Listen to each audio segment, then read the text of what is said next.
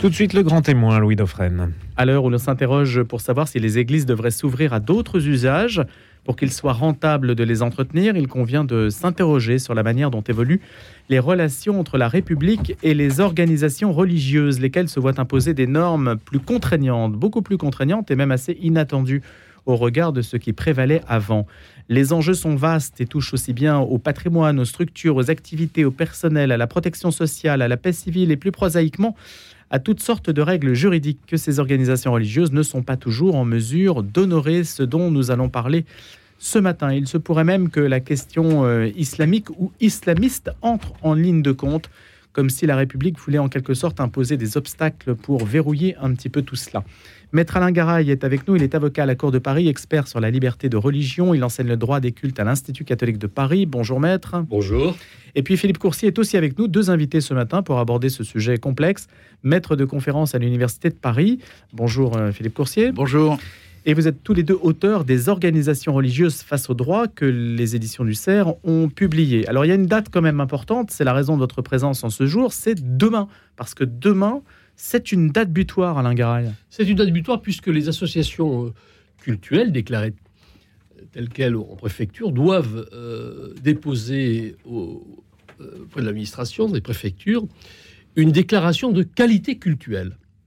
Ça, c'est nouveau, ça vient de sortir. C'est complètement nouveau, ça résulte de la loi du 24 août 2021 concernant le respect des principes de la République. Donc le séparatisme Alors, lutte contre le séparatisme À l'origine, c'était, c'était le discours des Mureaux sur le séparatisme, mais qui est devenu un respect des principes républicains, parce qu'en fait, on veut viser tous les cultes, et non seulement l'islam politique, soyons très clairs. Donc c'est, c'est un, un nouveau jalon euh, juridique qui va s'imposer à tous les cultes. Quel que- donc quel qu'il soit, c'est-à-dire qu'on ne vise pas un culte en particulier, donc l'Église évidemment est concernée. Et Et les évangéliques, tout le monde. sont concernés, tout le monde, tout le monde est concerné, avec la présentation, et c'est une nouveauté, des bilans comptables de toutes les associations culturelles diocésaines. L'État va avoir accès à la comptabilité, si j'ose dire, aux chiffres, aux finances de ces associations. Pourquoi? Pour que, en fait, l'État reconnaisse, c'est assez choquant dans une république laïque qui ne reconnaît depuis 1905 aucun culte, que l'on pose un principe de reconnaissance explicite de la qualité culturelle d'une association qui se déclare jusqu'à présent. Mais en quoi le fait de déclarer un bilan comptable fait que vous puissiez être reconnu dans votre qualité cultuelle? C'est comme si on demandait aux Français de déclarer leurs finances. Ils le font par les déclarations d'impôt sur le revenu, déclaration fiscale, mais là, on subordonne un statut juridique à la présentation de la comptabilité. C'est un petit peu différent tout de même dans un pays de liberté de culte. Et quel sera le critère pour avoir donc le label en vertu de quelle comptabilité Quelle comptabilité sera éligible aux critères et, et quelle autre ne le sera pas? La loi ne le dit pas. La pratique administrative devra être bien sûr évaluée. Les juristes pensent qu'il y aura du contentieux sur, sur ces questions-là, puisque d'ores et déjà, certaines sous-préfectures et préfectures font du zèle en posant des conditions que la loi n'a pas fixées. Si jamais euh, des associations cultuelles, des associations diocésaines en l'espèce, n'obtiennent pas euh, satisfaction, c'est-à-dire se voir recaler précisément parce que les pièces ne sont pas complètes ou qu'elles n'ont pas réussi à honorer leurs obligations, qu'est-ce qui se passe? Le représentant de l'État dispose d'un délai de deux mois pour faire connaître sa euh, position, sa décision. Décision qui pourra faire l'objet de concours contentieux devant la juridiction administrative. Et on va être très attentif à ce qui va se passer, nous, les, juristes, pour commenter notamment le, contentieux et la façon dont les juridictions vont devoir trancher d'éventuelles difficultés qui se poseront inéluctablement. Alors, les diocésaines cultuelles en général, les- les diocèses, nous verrons pour les diocésaines. Mais on sait très bien qu'il y a tout de même dans ce projet de loi la volonté, tout de même clairement affichée par euh, les, élus nationaux, de, contrôler tout de même, tout de même, euh, de contrôler la situation euh, juridique, financière et comptable des, associations, au nom d'un combat peut-être très légitime contre des dérives, hein, bien sûr. Mais si c'est juste de contrôler la capacité d'une organisation à fournir des bilans, des pièces administratives, bon, bah, la chose peut-être requiert un poste ou deux postes supplémentaires, c'est de la paperasserie. Mais euh, si au bout du compte, ça n'est juste que de la fourniture de pièces, euh, sans jugement de l'activité qui est la vôtre, ça n'ira pas très loin. Mais si ça sert de prétexte, en fait, pour euh, annuler telle ou telle prérogative que vous aviez et que vous n'avez plus parce que vous n'avez plus fourni les pièces qu'on vous demande, là, c'est gênant. Mais on ne le saura pas. On va le savoir à l'usage. On va le savoir à l'usage en fonction des, réactions des, préfectures. Mhm. le bureau central des cultes au ministère de l'Intérieur, bien sûr, a fourni des indications très précises au préfet, au préfet dans les départements. C'est aussi euh, su et, reconnu. Et par ailleurs, tout de même se pose, et je reviens sur, sur cette problématique, la question d'une reconnaissance par l'administration publique de la qualité culturelle dans une république laïque. Il y a quand même là une, une, évolution Hmm. que jusqu'à présent, Énorme. on n'avait pas connue. Jusqu'à Sans qu'on sache quel est le critère de la reconnaissance, c'est ça on ne peut pas. Voilà. Pour l'instant, on ne le sait pas. A priori, non. Que doit fournir une association euh, très concrètement, euh, Alain Garay Le dossier qui doit être fourni demain, c'est monumental ou C'est imposant puisqu'il faut fournir les, les trois bilans comptables, les comptes de résultats des trois années précédentes, indépendamment des statuts, des récépissés, du journal officiel, etc. Mais également, il faut justifier sa qualité culturelle. Alors, je, je pense pour Suzanne, il n'y aura pas de difficulté. Bon, bon. Euh, Pour d'autres, oui. Alors qui? Je pense à tout ce qui est culte indésirable, entre guillemets, les, ce qu'on appelle les. Alors, plusieurs définitions, nouveaux mouvements religieux, sectes, etc. Là, on va se heurter à des, à des questions très, très, très sympathiques, si, si j'ose dire, ju- juridiquement. Pourquoi n'aurait-elle pas de bilan comptable? Elle jouerait des bilans comptables, sauf que vous allez voir, et il risque d'y avoir quelques difficultés pour l'ensemble des associations. Vous savez que la loi de 1905 r- réserve ce statut à, à des activités exclusivement cultuelles. Il y a des associations qui, qui ont des éléments comptables où figurent des dépenses ou des recettes d'ordre culturel, artistique, humanitaire, philanthropique. Il y a là ça un va verrou- vérifier. Bien sûr. Et c'est un petit peu, non pas un piège tendu par les parlementaires, mais à partir du moment où l'administration va pouvoir vérifier l'exactitude, euh, la nature de ces recettes et de ces dépenses, c'est donc qu'il y aura une qualification qui pourra être donnée pour écarter un certain nombre d'entre elles qui ont peut-être par mégarde ou par méconnaissance porté des éléments liés à la culture, à l'art. En clair, si euh, une association culturelle met dans ses bilans euh, du culturel, on pourra dire vous n'avez plus le droit aux prérogatives euh, fixées par la loi de 1905 de reconnaissance en tant que culte, Absolument. parce que vous avez mis du culturel dedans. Absolument. Donc, ça, ce qui est intéressant, il y a deux éléments, je trouve intéressants qu'on peut discuter. Euh, le premier, c'est la remise en cause de la loi 1905 sur l'idée de reconnaissance, hein, sur lequel vous avez beaucoup insisté, puisque l'État normalement ne reconnaît aucun culte, donc là, il y a une reconnaissance. Et, euh, ou du moins, on peut présumer qu'il y en aura une. Et puis l'autre idée, c'est que ça va à l'encontre d'un discours qu'on a tendance à entendre aujourd'hui sur le discours multi-usage euh, des édifices religieux, qui doivent au contraire s'ouvrir à la culture pour essayer de trouver des modes de rentabilité. Et donc là, ça va s'affronter directement aux nouvelles dispositions réglementaires.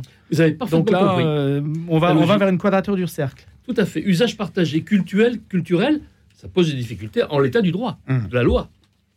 Alors, on est en ligne avec un. Parce que. On parle au nom, euh, on a parlé de l'association diocésaine. hein. Je vais demander à, à Philippe Coursier, à Alain Garay, donc de d'entrer en, en conversation avec notre invité, qui est Ahmed Wali, président de l'association culturelle islamique de la mosquée Adawa. Bonjour Ahmed Wali. Ahmed Wali qui est avec nous ce matin, qui nous écoute normalement. Bonjour. Oui, merci d'avoir accepté cette invitation. Expliquez-nous, Ahmed Wali, euh, en quoi vous êtes concerné par la, la date butoir de demain, du 30 juin? C'est d'abord bonjour et je salue Alain Garay et Monsieur Courtier ainsi que vos auditeurs. Euh, la question en fait c'est euh, la déclaration du caractère culturel de l'association pour les associations euh, en tout cas qui gèrent les mosquées qui ont fait le choix de la loi de 1905. Voilà. Donc il y a un certain nombre de contraintes. Donc Alain Garay en a parlé euh, qu'il faut euh, qu'il faut euh, qu'il faut lever. Voilà dans la déclaration. Et effectivement, la question, la question centrale, c'est la nature des activités qui étaient réalisées auparavant. Voilà, parce qu'en fait, il y a une confusion Ahmed Wali, on vous entend plus tout d'un coup. hein. entre, entre ce qui relève du culte Hum. Et ce qui relève du religieux. Donc, dans l'esprit des, animateurs et des responsables associatifs, il y a une grande difficulté à faire, euh, à définir le, champ euh, concernant les activités de culte, concernant essentiellement euh, l'organisation des cérémonies religieuses et les autres activités de bienfaisance, par exemple. Voilà. Donc, particulièrement pour l'islam, par exemple, puis de, la gestion de zakat al-fitr, qui est une aumône euh, qui est distribuée à la fin du mois de Ramadan, qui est obligatoire euh, pour chaque euh, musulman, est-ce qu'elle rentre dans le culte ou dans le religieux Effectivement, il y, a, il y a un gros travail à faire d'un point de vue de, de ce plan pédagogique pour euh, envisager les structures juridiques qui porterait ou qui réglerait ou qui porterait ces activités. Donc voilà, au-delà de la contrainte administrative, donc Alain Garay, on a parlé des bilans, etc., etc. Il faut savoir que dans les associations, euh, c'est pas forcément toutes des grandes associations et qui n'ont pas forcément euh, eu des comptables, par exemple. Donc cité des petits, essentiellement des petites associations et qui euh, faisaient tous les ans donc sur un tableau recettes et dépenses. Voilà, sans forcément passer par un cabinet d'experts comptables.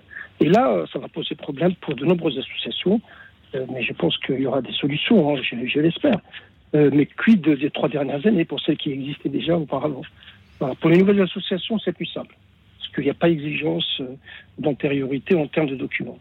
Et est-ce qu'il y a la crainte, Ahmed Wali, est-ce qu'il y a la crainte de perdre un, statut en fait? Que, Quelles seraient les conséquences si jamais une association culturelle n'arrive pas à être à la hauteur des exigences administratives? Il y a un paradoxe euh, par rapport à la nouvelle loi, de ce que j'ai compris, c'est que euh, encourage, elle pousse même les associations qui gèrent des lieux de culte à s'inscrire dans cette démarche, euh, la loi de 1905, c'est-à-dire séparation des églises et de l'État, et donc à faire la déclaration du caractère culturel de l'association, sachant qu'en grande majorité, elles étaient beaucoup plus, on va dire, euh, dans le cadre de la loi 1907 euh, statut mixte. Voilà. Hmm. Donc, euh, qu'elle passe ou pas ce cap de déclaration du caractère culturel ne change pas grand chose. Si, ça change en termes d'avantages éventuellement par rapport à cette loi, ce que propose cette loi, mais par contre, elle passerait dans le cadre de la loi des associations mixtes 1907.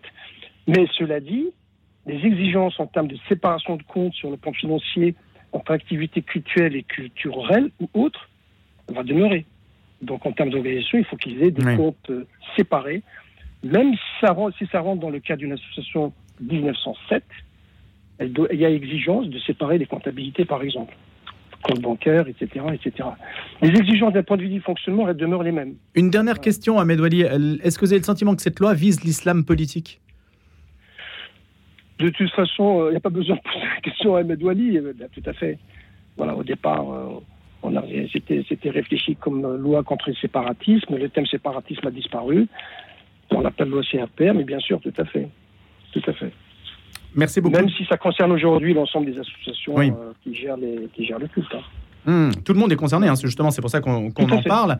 Mais euh, certains, euh, tout le monde était, ils sont tous égaux, mais certains sont plus égaux que d'autres, dirons-nous. Voilà. C'est une manière de présenter les choses. Merci Ahmed Wali euh, d'avoir été avec nous ce matin. Je rappelle que vous présidez l'association culturelle islamique Mosquée Adawa. Et Philippe Coursier est également avec nous, avec Alain Garay, auteur de cet ouvrage sur les organisations religieuses face au droit.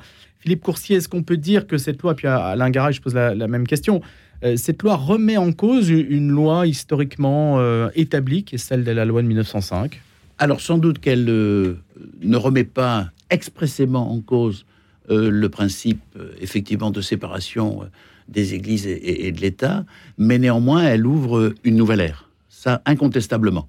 Nous avions déjà un processus de, reconnaissance ou de pseudo-reconnaissance des organisations religieuses à travers un phénomène qui était un phénomène jusqu'à présent assez infimantésimale, euh, à savoir euh, l'affiliation des ministres des cultes et des membres des organisations religieuses auprès de la CAVIMAC, la Caisse d'assurance vieillesse des ministres des, ministres des cultes.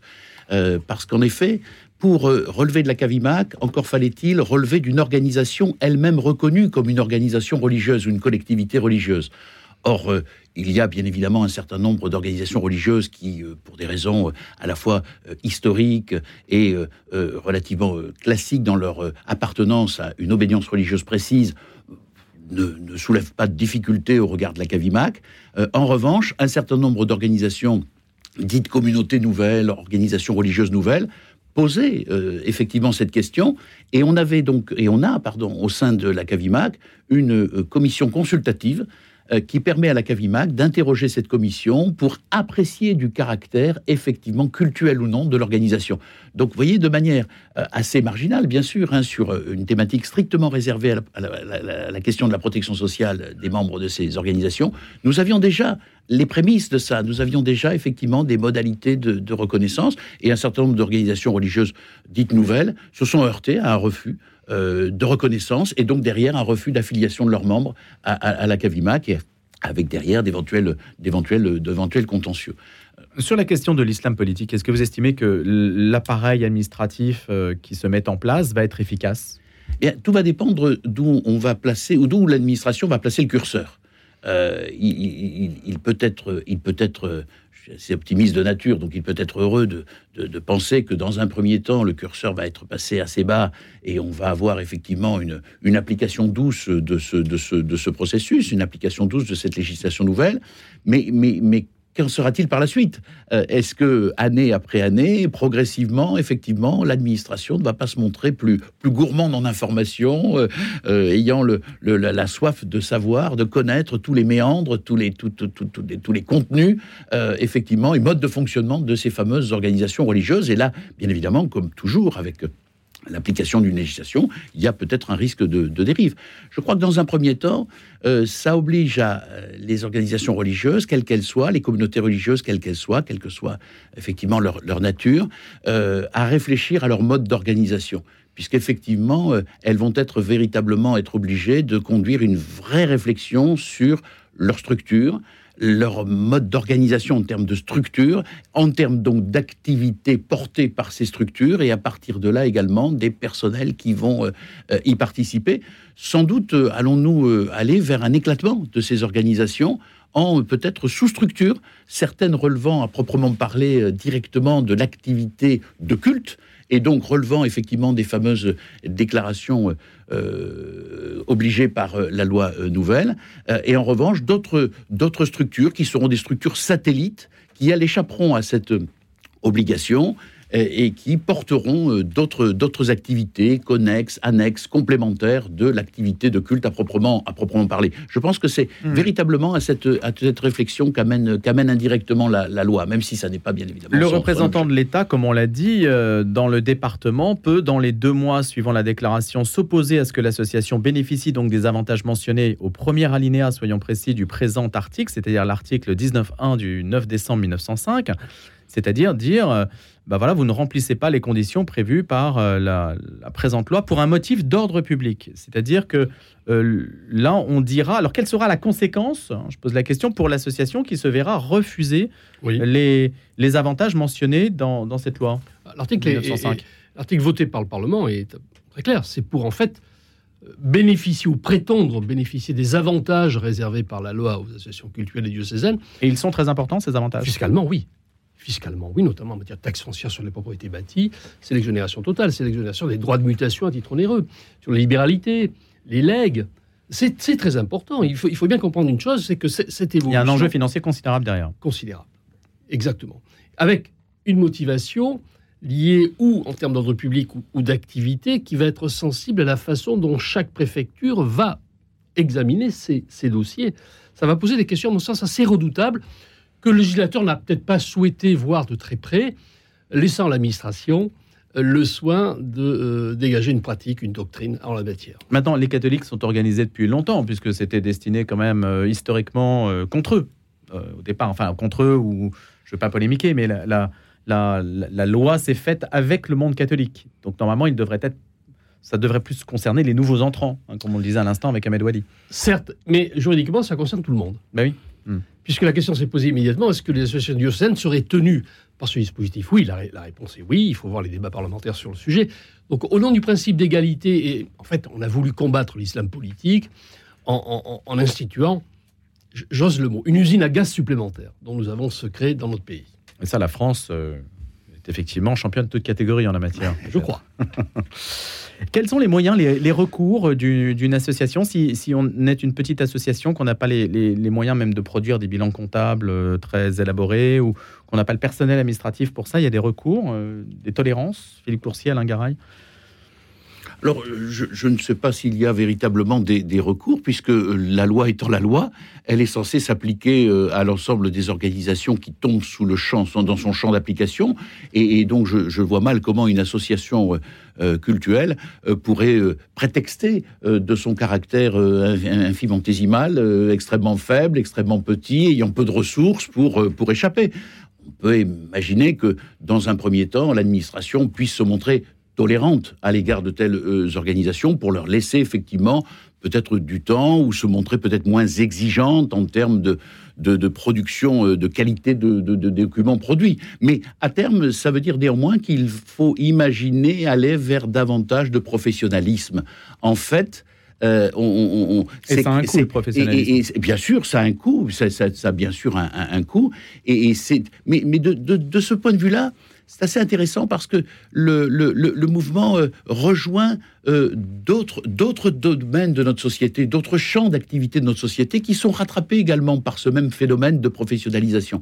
C'est-à-dire qu'effectivement, on voit que euh, le petit commerçant, le, le, petit travailleur indépendant se voit davantage noyé aujourd'hui ou se voit davantage exiger un certain nombre de déclarations ou de documents à produire qui l'oblige aujourd'hui à ne plus pouvoir bricoler comme il aurait pu le faire auparavant, mais à être véritablement un professionnel digne de ce nom. Et eh bien de ce point de vue-là, ce qui est intéressant avec cette loi, c'est que, à noter, c'est que le champ euh, du religieux, eh bien, est, entré dans la danse, alors que jusqu'à présent, il était plutôt, il, en était plutôt préservé, il était plutôt laissé de côté. Sur la question, euh, donc l'autre question, il ne reste malheureusement que deux minutes, mais sur la question du multi-usage des églises, Comment est-ce que vous voyez la chose hein, Emmanuel Macron a, parlé au Mont-Saint-Michel euh, de l'idée de soutenir davantage le patrimoine, le petit patrimoine euh, qui souffre euh, en France de peu de protection? Est-ce qu'il y a eu un côté inéluctable au fait que les églises s'ouvrent à davantage d'activités, qu'elles deviennent multi-usages et donc qu'elles ne concernent pas que le culte? Oui, il y, a une dynamique, il y, a une dynamique, sociale et politique suite au, rapport d'information sénatorial sur le, le, sujet de 2022 ouvrir euh, les espaces religieux à des activités autres que strictement, notamment culturelles, soulève quand même d'énormes difficultés, puisque euh, sous le régime de l'affectation légale des édifices du culte, notamment, il y a, un, monopole. un, verrou qui a été posé. Hein, en 1905. Alors, le multi-usage, oui, mais dans quelles conditions? Et qu'est-ce qu'un patrimoine Qu'est-ce que le patrimoine religieux? Il n'y a pas d'inventaire, nous disent les, les, sénateurs. De la question de la définition redoutable. Patrimoine religieux, mobilier, immobilier, qu'est-ce que le patrimoine religieux? Est-ce qu'en soi, déjà, ce patrimoine n'est pas, pas une vocation, une nature artistique, euh, une nature liée en termes de proximité architecturale, enfin, culturelle, donc. Culturelle, exactement. Mais comme on a chassé le culturel en 1905 pour faire du culturel, c'est aujourd'hui, en fait, et c'est très paradoxal. On veut faire revenir le culturel dans le culturel. Exactement. Pour l'usage euh, social, partagé. Mais qu'est-ce que le partage d'un usage? Alors que l'immeuble est propriété, ça va mm. soulever question importante en termes mm. d'usage de, droit d'accès, les visites, comment, comment tout cela s'organise Ça suppose des conventions type que souhaiteraient les, les, sénateurs. Je crois qu'un vaste chantier est, ouvert, euh, vraisemblablement très intéressant et, en termes sociaux acceptable, mais les conditions vont être draconiennes, à mon avis. Et donc, on va suivre tout cela parce qu'il y a beaucoup de points d'interrogation. Vous avez parlé de nouvelle ère, un nouvel ère sur le plan euh, des contraintes administratives et puis nouvelle ère aussi peut-être sur le plan euh, des multi-usages qu'il convient de définir. Merci beaucoup à tous les deux, Alain Garaille et Philippe Coursier. On retrouvera cet euh, ouvrage, Les organisations religieuses face aux droits aux éditions du CERN. Vous êtes respectivement avocat à la Cour et maître de conférence à l'Université de Paris. Merci à tous les deux, à bientôt.